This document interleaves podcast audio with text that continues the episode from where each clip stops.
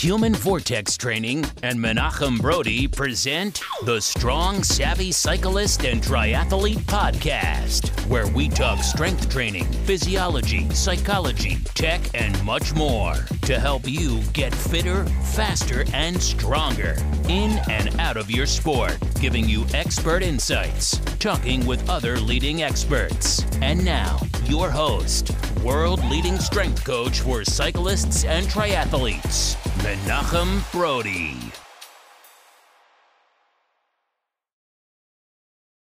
Hi, everybody, and welcome to episode 94 of the Strong Savvy Cyclist Athlete podcast. This week, we're going to be talking about is your sleep keeping you from getting faster? Now, the last couple of solo episodes, we've really dived into some really important topics, including increase your strength training. Now is the time to hit max strength. Why do cyclists and triathletes have back pain?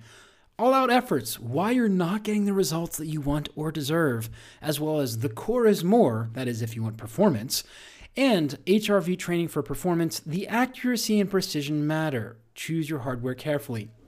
Now, these are the last couple of solo episodes, all even numbers. So if you haven't already subscribed and given us a five star review on whatever podcast downloadable platform, whatever it's called, that you are listening to, uh, please make sure to do that and go back and listen to those episodes because they're here to help you have the best freaking season possible in 2021, especially after 2020. Don't you want to have a great season? Now, before we get into today's episode, I also want to encourage you to check out the Human Vortex Training blog and YouTube channel, where we've uploaded a ton of information to help you be able to ride, run, or swim faster and stronger, and to be smarter about how you're going about it and getting that extra edge. So if you haven't already, check out the HV Training YouTube channel and the humanvortextraining.com website. Lastly, if you are a coach and you would like to learn more about the strength training for cyclist certification to help your athletes get the edge with strength training that actually carries over to their sport, head on over to the Human Vortex Training website and sign up for the insiders list where you can get a discount, early access, and one of the coveted seats for the inner circle or the mentorship. Now, let's get into today's topic because it is really important. Now, back in 2018, I actually started writing about sleep. There was a post that went up on March 3rd, 2018, on the Everyday Power website on how to set up your bedroom for better sleep. Nowadays, cyclists and triathletes are inundated with recovery tools, uh, Theraguns, and compression boots, which, as you can tell if you're a listener here, I really don't like because they're mostly a waste of money for most of you. They're expensive, uh, they're cost prohibitive, and they are a very high level recovery tool that should be used sparingly and only when absolutely necessary. Yet, a number of cyclists and triathletes are out there and essentially, you're using up a great recovery tool well before you actually need it, and you're just skipping ahead for the technology and the fancy doodads and to be able to spend money and say, look what I got. Now, I know that's kind of mean of me to say, but things like what we're going to talk about today are what are going to actually make a bigger difference for you. Compression boots are cool, compression boots have their place, but for most of you, the place is a couple years down the road, or when you've had some really massive training camps, as we've put on here with the White City Racing uh, team that I coach, uh, or coached, excuse me. We did some massive TSS days, three, four in a row down in the Dead Sea Basin, uh, and that required compression boots. But those are few and far between. How many in a season can you actually do? and actually recover from and adapt to. And that's really what is at the core of everything we're going to talk about today. Now, the key word here is adaptation. We're not just after recovery. And this is something a lot of cyclists and triathletes don't necessarily understand because everybody's talking about recovery, recovery, recovery. We don't just want to recover. Recover is where you go back to baseline. We want to adapt. And in order to adapt, we need high quality sleep in regular doses in regular amounts in the setting that is going to allow the body to do what it needs to do. And now we're not going to get super deep into this. We're just going to kind of look at the f- three or four ways that poor sleep are going to keep you from progressing. And I know these very well. I'm, I'm intimately uh, knowledgeable of these things because I worked on an ambulance, working, uh, uh, running 911 calls, working a 24 hour shift. And that completely torpedoed my development as a cyclist, even though I was working two days a week and I had three days off in between and then, and then, you know, another work and then three days off it really screws with your sleep. And I remember the the snowstorm of uh, I think it was 2008 or 2009. I didn't sleep more than 30 minutes that night. Uh, it was just a crazy night. Not a lot of calls, but it took us forever to get through the snow to get to the the, the hospitals. Uh, very interesting uh, night, if you will.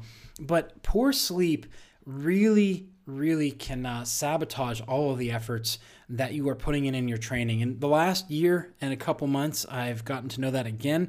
Although this time with the baby, the hormone uh, production in the body has changed. So being 20 uh, something year old and going through 911 calls is one thing, but when you have a child, uh, especially the mothers, the hormone balance changes, and that changes how the body is going to respond.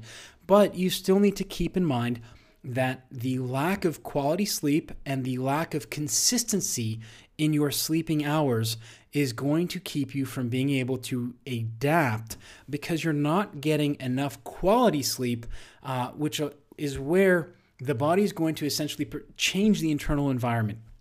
So I'm going to try and keep this really focused. Uh, I could go on for a couple hours on this, but we're going to keep to the format, about a half hour here. So if you have questions or you want to learn a little bit more and see the actual studies, uh, there's a link over to Joel's piece as well as my piece uh, over on the Everyday Power blog. Now let's get into the first part here. So, the lack of sleep, and this is something that I really felt this past year and some odd months here uh, with the kiddo. Now, this is the best blessing uh, of life. Do not misconstrue this. Do not think, oh, well, he wishes he had more sleep or didn't. No, no, that is not what I'm saying. What I am saying is how I approached training had to drastically change. And thankfully, this is something that I practiced uh, with all of my clients when they had their first kids or second kids or third kids, whatever it was. I've almost always, since I worked on the ambulance back in the, the mid to late 2000s, have been intrigued and interested in diving into sleep and why it impacts performance so much. Um, this is where the body is essentially going into an anabolic status if you allow it. This is where the uh, avoidance of stimulants like caffeine, which we all know is a stimulant, and alcohol, which most people do not realize is a stimulant, especially in my 20s. A lot of people are like, well, why wouldn't I drink before bed? I'll have a nightcap, I sleep better.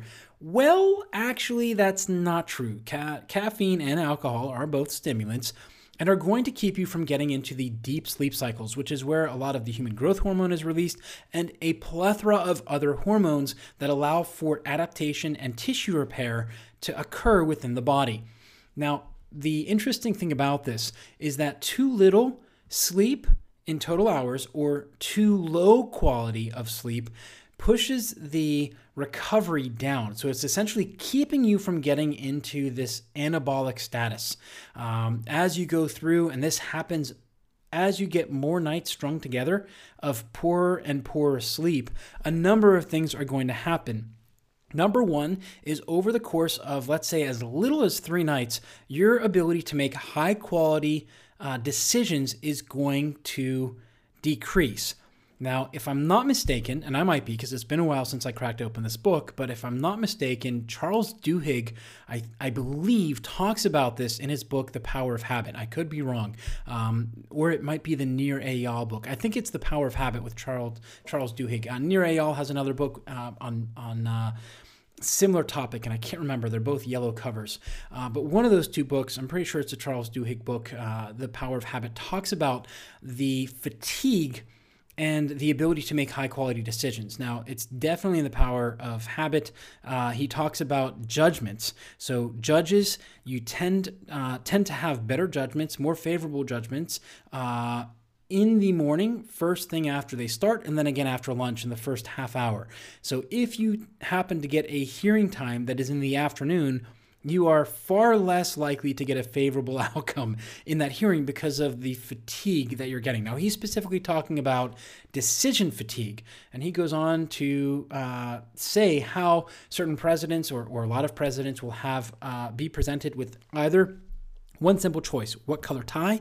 And some don't get a choice at all. They want the clothing to be picked out so they save their decision uh, making ability for later in the day when they actually need it to make big decisions. Um, now this goes across party lines. This is people. We're talking about just human beings as a whole. Now as you go through this that decision making is going to trickle down to your decision whether to push or to ease back in your training. And I literally just had this conversation uh, with someone in the gym today. One of the regulars, uh, Shlomi, is in there uh, in the gym. He came in. I was finishing my workout. He's like, "Oh, you're leaving?" Yeah. He's like, "Well, I didn't really sleep that much last night. I only got six hours. I feel really tired. Today's just not my day." And we had this conversation of, well, how much of a day is it not your day? Is it like your body's telling you hey, we're not up for this? Or is it more like, man, we're tired, let's scale back? And we had this conversation where he said, well, I'm here, I need to do the work. Well, that depends. There are a number of studies, and, and it's becoming more and more uh, as the studies come out. The uh, evidence is almost insurmountable to let you know that if you train in a fatigue state and you're going high intensity or heavy loads, you are opening yourself up to a higher risk of injury. The more complex the movements, ahem, CrossFit and the Olympic lifts, ahem, those of you who are trying to do kettlebell swings when you're really tired from your riding on the weekend and haven't learned the movement well enough, and even if you have learned the movement well enough, going in and trying to complete complex tasks under fatigue is going to open you up at a risk of injury. And this is one of the reasons why my training has significantly shifted in the last year. Now, let's be honest. Uh, I am not a shining example of what to do. I am human. I put on about uh, 15 pounds during the third lockdown here, uh, and it shows. If you look at the road.cc uh, five part video series that I did for them and, and the blog series, uh, you'll actually see, you can see the weight on me. And that's pretty rare. Uh, I had actually gone up from 87 kilos, which was my fighting weight as a, a super strong Cat 4 in Pittsburgh. if there's such a thing, um, all the way up to 98 and a half kilos before that last lockdown. But you know, as some of my friends who saw me, uh, who knew me in high school, they're like, you look exactly the same and that's because things had been in balance. Uh, but over the last lockdown, uh, being at home with the baby, not getting a lot of sleep, not getting my normal movement in because I coach a lot of sessions throughout the day, anywhere from four to six hours of on my feet coaching. That's a lot of movement compared to being in an apartment with an infant and my wife, which was fantastic. Don't get me wrong, I loved every, well, most of the seconds of it. Sometimes we just got to get out. But the decision fatigue happened from the lack of sleep. That and there's a study actually that shows this, uh, and I believe Joel links to one of the more recent ones or two of the more recent ones in his post. You are more likely when you have had consecutive nights of poor sleep or less sleep to choose high, highly dense caloric foods. That's not healthy.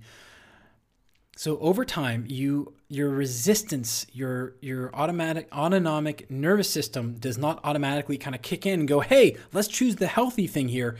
Uh, instead, you kind of automatically go, "Mmm, pizza, delicious."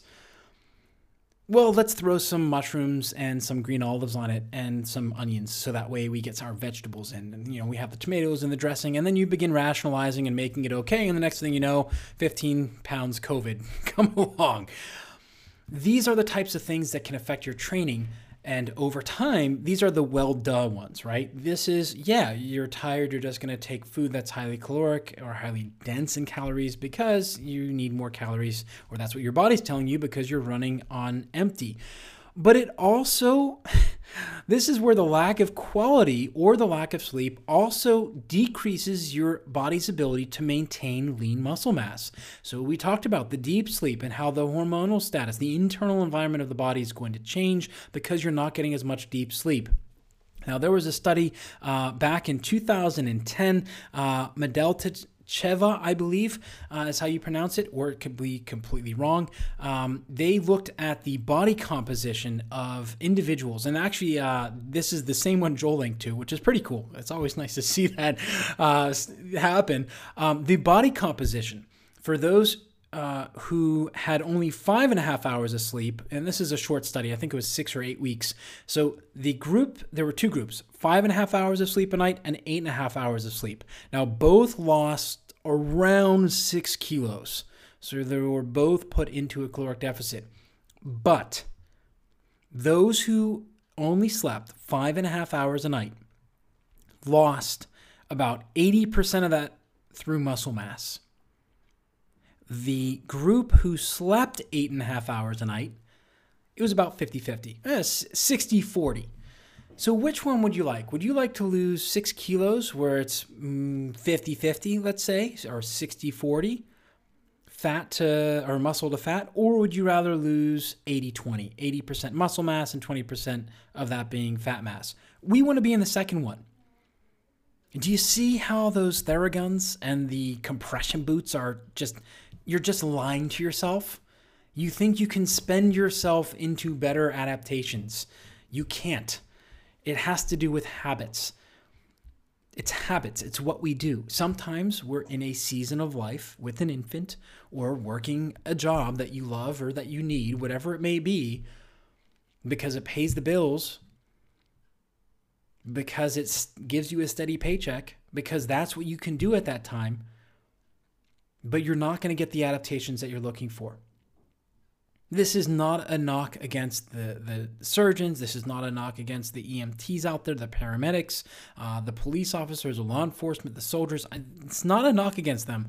I am just stating what we've learned about the body, which means if you are working in one of these professions, you need to be much more aware of the fact that as you go through this, it's the two weeks on, two weeks off. I'm working with a, a doctor right now, uh, working in the ER, two weeks on, two weeks off. There is a noticeable uptick in the quality of his uh, training as we get to the end of that two week off cycle. And then as we go through the work cycle, and what happens is we have to ebb and flow the intensity. And we're I'm just starting to do this with him. I've been working with him for about five months. So the on bike stuff is just starting to taper off towards the end of the second week. Uh, we get him a little bit of sleep and then we start bringing it back up. But we have to recognize that doing high intensity or high volume when you're tired is a really, really bad idea. You've got to dial it back, and this is something that I have actually done well over the course of this year. Uh, before the uh, the baby joined us, uh, again, huge blessing, uh, and just the amount of, of giggles and laughter throughout the day is immense. And we as adults screw everything up. We need to laugh more. Uh, he laughs, I think I read somewhere that babies laugh somewhere like 323 or 320 times plus a day, and adults laugh like six on a good day.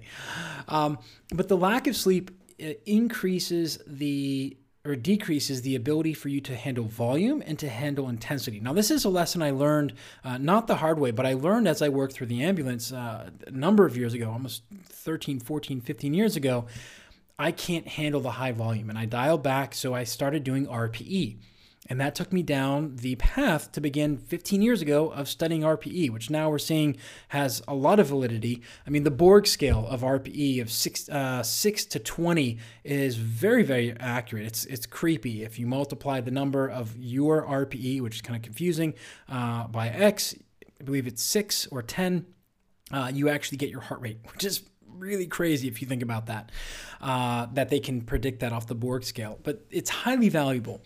Now, when you go into the gym, we all, all, and I include myself in this, we all like to say, well, last week I did kettlebell swings with X, and I'm tired today, but because that's what I did last week, that's what I'm going to use again. Now, again, thankfully, I made those small mistakes many, many years ago uh, when I was quite more, uh, quite a bit more resilient and robust. You know, 20 something, you've got a lot of the good hormones going, you're able to recover. You make some silly mistakes that in your 30s or 40s uh, will punish you if you're not careful. And uh, above 40, you know, that can really punish you. Uh, as the saying goes, uh, over the age of, of 40, uh, you need to be aware of the days you feel great because those are the days you can do some damage. As you go through, the intensity can remain the same, but it's perceived intensity. So, for example, I just mentioned this morning I had this uh, conversation with Shlomi, and I said to him, "Look, if you feel like you're at a, if you feel out of ten, you slept and you got six and a half hours, and you feel like you're at a five, instead of trying to do kettlebell swings, like take myself for example today, instead of doing my kettlebell swings at at 24." Uh, and I'm not saying this to impress you, it's just to impress upon you how much of a dial back you have to do. Uh, instead of doing them at 24, I did my first set at 24. I was like, man, these these do not feel right. The the pattern is good, but I don't have that pop. I'm not getting the pop that I need. I went down to 12 kilos. I have to wait. Where it felt light, the pattern was good, but I was also able to get just a little bit of a nervous system pop. Now it wasn't great. I mean, I'm I'm tired. uh, I slept, you know, three hours and then two hours and then two hours. Uh, the baby is crawling all over and crying and uh, really cute. I don't know. My wife is a superhero. She's handling it way better than me, but she also has a different hormonal response due to nursing, all, all this other stuff. Uh, to bring this back to point here, sorry, a little bit of a rabbit hole. In order to see progress, you just need consistency in your working out. Now, some days here with the, the little one, that has meant that I am doing squats with him and push presses with him and a baby version, baby safe, baby spine and hip safe version of a kettlebell swing. It's not really a swing, but it's a, a hinge with him.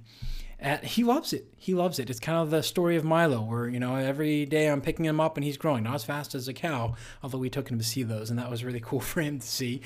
Um, and essentially, what we're looking for out of this is the consistency in your training. Now, some weeks that's going to mean you're going to get a structured workout in. Again, using myself as an example. The other days, it's doing some movement that's doing push, pull, squat, hinge, press, rotary stability, and just doing one set.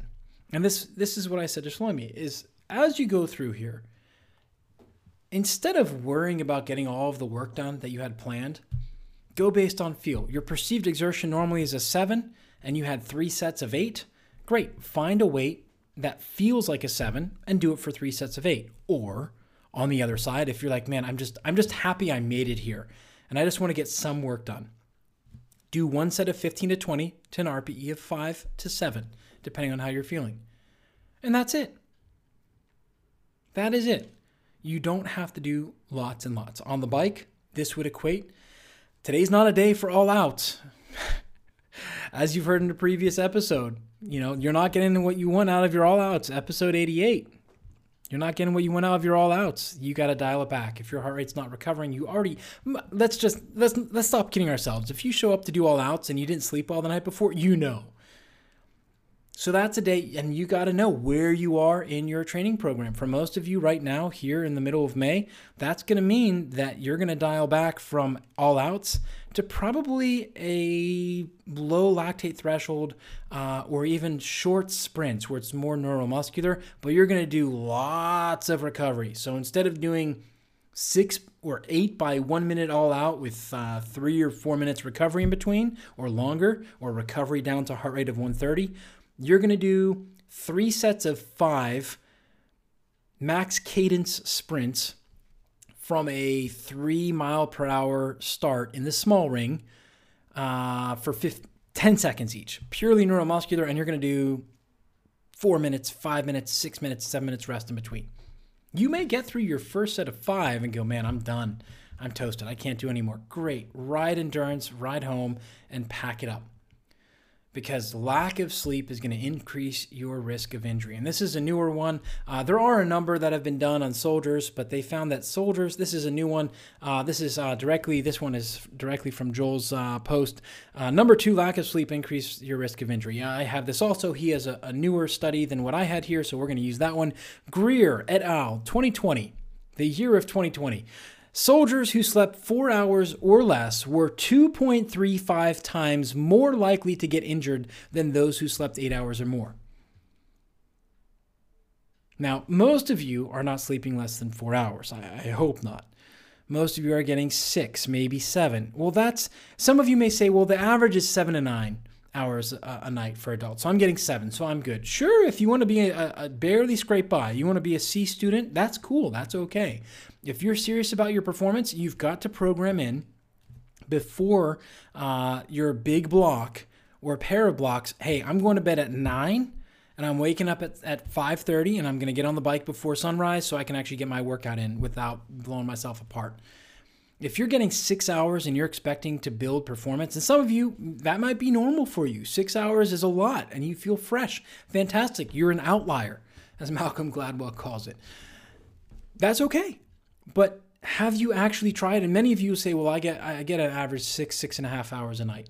But does that work for you? Well, that's what I've always got. Let's try going to bed a little bit earlier it really is phenomenal once you start to try something and you got to do it for two weeks and you have to commit to it. It's not i'm going to go to bed early every weeknight and then weekends i'm going to just stay up. It's got to be consistent and that's a mistake a lot of people make. You have to be consistent. So number one too little sleep and you are putting yourself into a catabolic state. Now, the thing that I didn't mention, and is important, very important, is that women in the luteal phase, this is going to be a double doozy because your body's already in a catabolic state hormonally. It is breaking down, uh, it's getting ready for menstruation. The body's already shifted in that direction. Uh, it's getting ready to shed the uh, the lining. Uh, and essentially, what that means is that if you are not getting enough sleep, you are really going to feel that.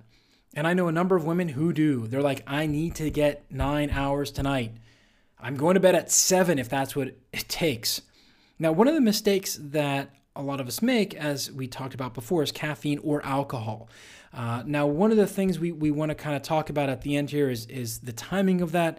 Um, We'll get into that towards the end of today's podcast, though, just a couple more minutes.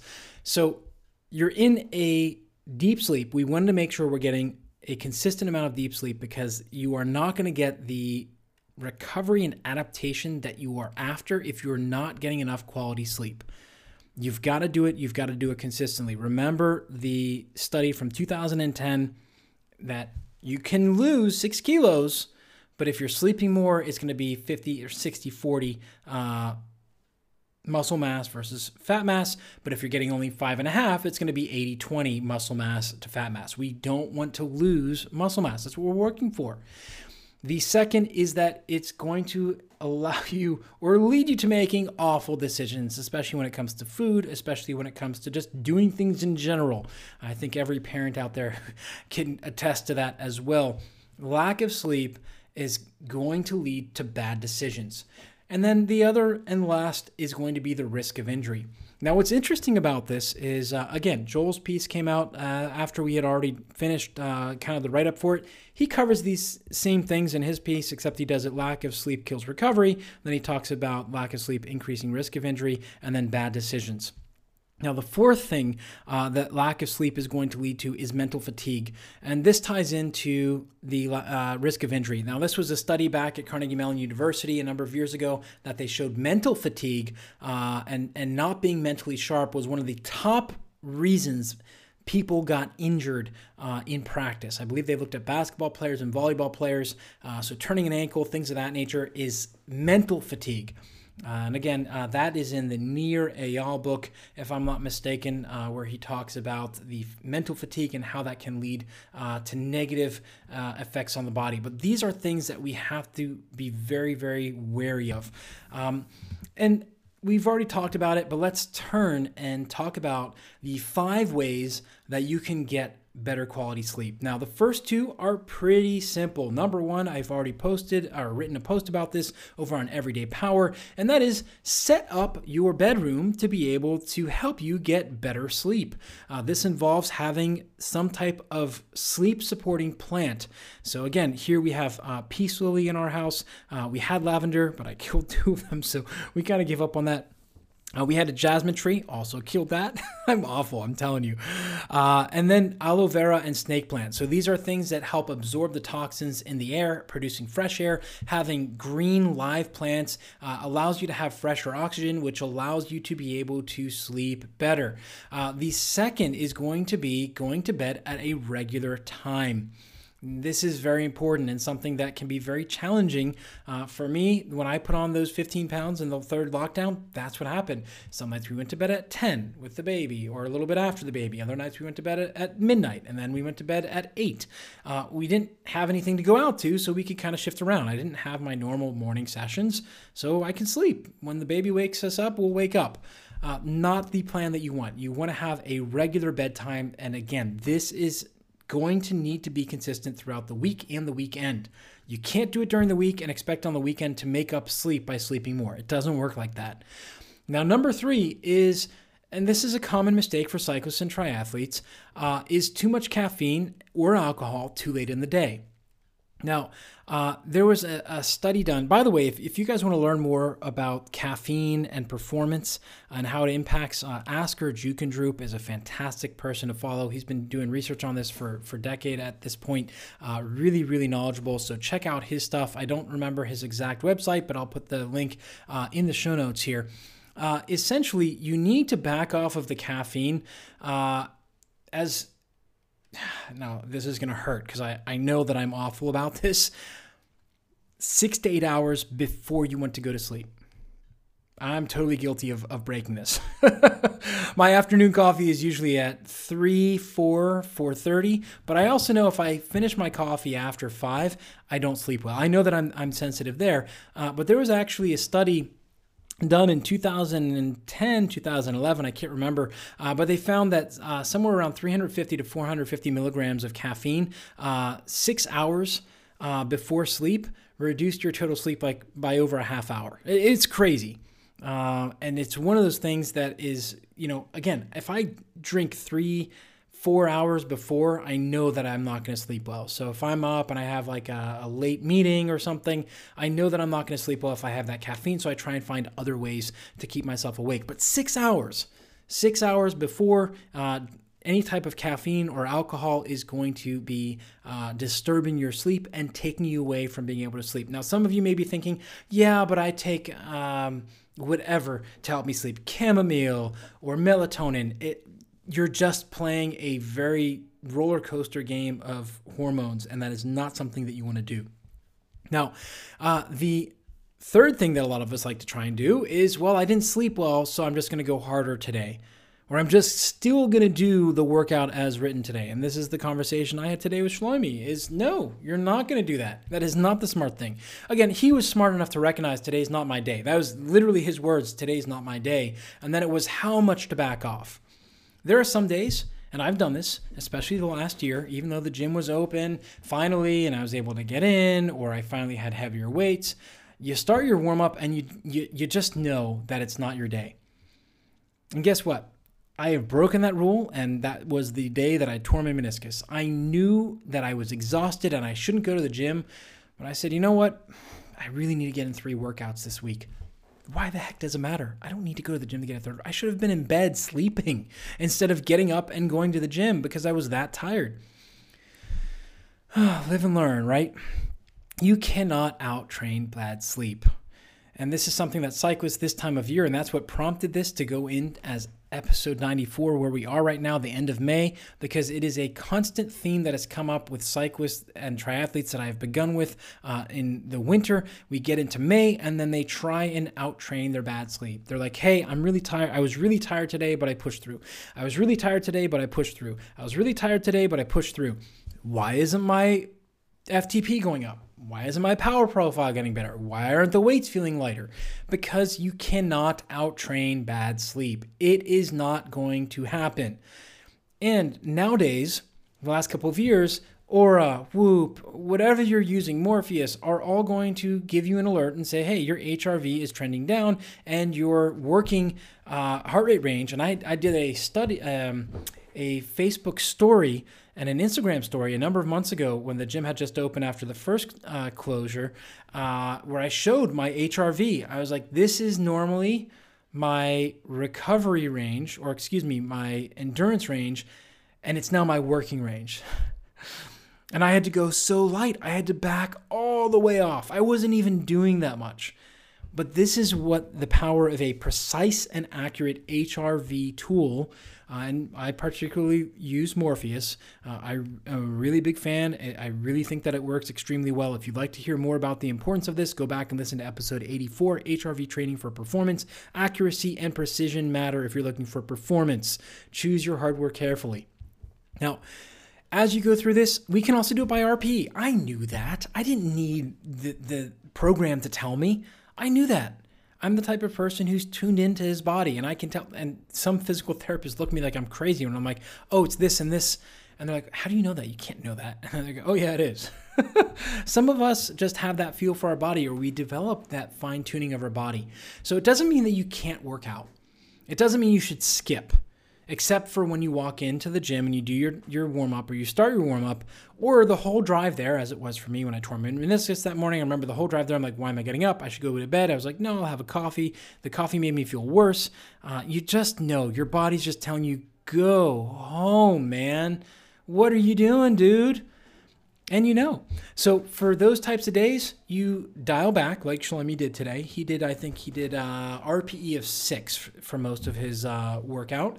Um, or you just do that one set of 15 to 20 at RPE of five to seven, whatever feels appropriate for you for that day. You do one set of each and you just go home. You got enough work, but you don't do heavy weights, you don't do highly complex movements, and you don't do hard conditioning. You just don't. Now, the last part is, and we've already kind of covered this, but we want to make sure that we have our bedroom uh, in the right mindset. And what I mean by that is, or the right setting, excuse me. We need to have the right mindset when we step through the doorway to our bedroom. And the mistake a lot of people make is there is a television in the bedroom, or they bring their laptops to bed. Now, this is again something that I learned when I worked on the ambulance running 911 calls is when I stopped watching TV in my bedroom, and it is a noticeable difference. And it's not just me, it's a number of other people that I've worked with. Some people, they don't notice it right away, but when they start watching again in bed, they start to notice it. So, the bedroom is for two things sleep and sex. That's it. Nothing else. Anything else you want to do, you want to talk on the phone, do it in the living room. If you have company, of course, of course, I've taken some Zoom calls in the bedroom. I've taken some phone calls in the bedroom because my wife's in the office, the baby is in the living room, or they're in the living room and I can hear them in the office and the bedroom's better. Of course, there are exceptions, but you want to make them as far and as few as possible. When you decide and cut off the bedroom from being anything else, it's not a place to watch movies. Now, again, another exception that just came to the top of my head what if you're sick?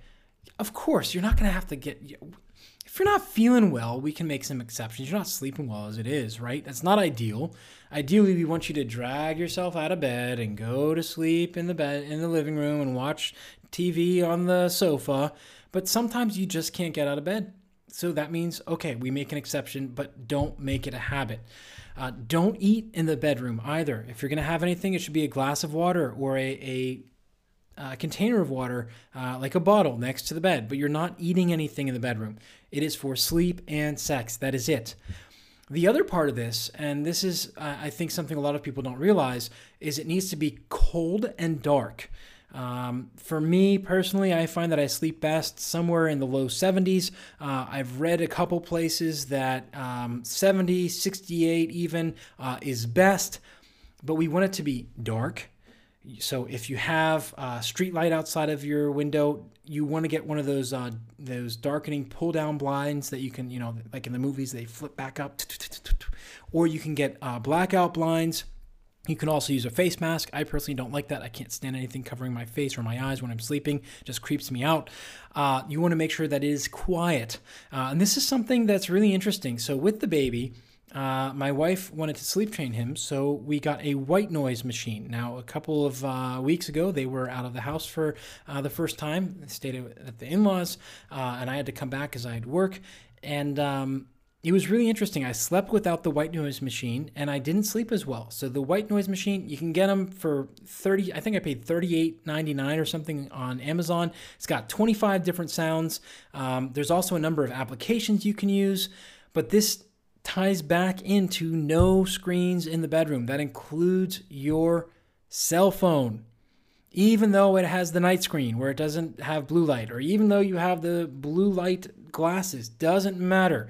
You can get an old school style alarm clock, put it next to your bed, charge your phone outside, uh, or charge your phone on the floor away from you where you're not going to be tempted to look at it. Uh, and that's what I do. I, I, set the alarm. I put the phone face down on the floor uh, where it's a pain in the butt to get. I have to get out of bed to go get it, to look at it. Whereas when it's on the nightstand, I can't really fall asleep. So I'm just going to scroll and scroll and scroll. And now it's after midnight. Where did the last hour and 17 minutes go? Oh, don't pretend like you don't know what I'm talking about. You're guilty of it too. So get an old school style alarm clock or put your cell phone charged somewhere away from the bed where you have to get out of bed to get it. But don't use your cell phone until you're about to go to sleep. Ideally, we want to have at least an hour uh, more realistic for most people like myself is 30 minutes before bedtime, no more screens, that's it. Uh, and we want to make sure that the bed is nice and comfortable. So that was one of the best things that my wife and I did. Uh, we bought a brand new mattress, and it is incredible the difference you will feel right away. So if you haven't changed your mattress in the last eight years, it is time to invest in yourself. Instead of getting the compression boots, go get a nice mattress. Um, and it doesn't necessarily and shouldn't necessarily be the memory foam. Uh, the back, we won't get into that actually because that's a whole nother episode. So we'll talk about that later. And we, again, we want to make sure uh, that the temperature is right. Now, if you're sleeping in a hot room, some of you will say, yeah, but I need to sleep in a hot room. Well, actually, the science is showing that it's not that good for you. So it really is important for you uh, to go and make sure that you are sleeping in a cool room, a cool environment, uh, somewhere between 68 and 72 degrees, depending on what's comfortable for you. Uh, and the last thing is you want your bedroom to be neat. Now, I am not fantastic at this, but much better. Uh, we want it to be clean and neat looking. We want it to be de stressed. Now, some of you may say, but I feel comfortable in my messy room. Eh, I don't have to worry about cleaning stuff up try it for two weeks. Make sure to keep it clean. You know, if you're going to keep uh, your day's clothing on the floor and then you take it out and put it in the laundry, that's fine. Uh, but we don't want it to be a mess because that actually is subconsciously very stressful. Um, so these are the tips that are very simple and you will be amazed. Try what we talked about here uh, keeping the room cool, getting higher quality of sleep, going to bed at a regular time. By the way, the hours before midnight uh, essentially for the body counts relatively as double uh, because of the hormonal status. It ties into the circadian rhythm, which ties into the moon cycles, which ties into the water cycles. If you live near water, you don't live near water. It's crazy stuff, but it is all very, very poignant. So, that is it for today's episode. Uh, we covered a lot about sleep try it. If you're contemplating getting something fancy and spending, you know, more than $100 on something for recovery, uh, like a Theragun or the compression boots or some type of pills or cream or anything else, try cleaning up your sleep. Have better sleep hygiene, regular bedtime, cool uh, and calm room with some type of green uh, that we talked about, or we link to over in the blog post on Everyday Power. See what you can do you will be amazed as to the changes and the improvements in your performance in as little as two weeks. Uh, if you really can give it uh, a month of a, a, true go where you really do go to bed at the same time, plus or minus 30, 40 minutes, no screens. The bedroom is only for sleep or sex, and you are keeping that environment in a nice way so that you're able to walk in, de stress. It's clean, it's cool, uh, and quiet, or it has white noise so you can sleep soundly. So make sure you're giving us a five star review on whatever podcast platform you have downloaded this on. And thank you for subscribing. Thank you for sharing. And until next time, remember train smarter, not harder, because it is all about you. That's it for this episode of the Strong, Savvy Cyclist and Triathlete Podcast with world leading strength coach for cyclists and triathletes, Menachem Brodie. Don't miss an episode. Hit that subscribe button and give us a review. For more exclusive content, visit humanvortextraining.com or get the latest expert videos from Coach Brodie on the HVT YouTube channel at HV Training. Until next time, remember to train smarter, not harder, because it is all about you.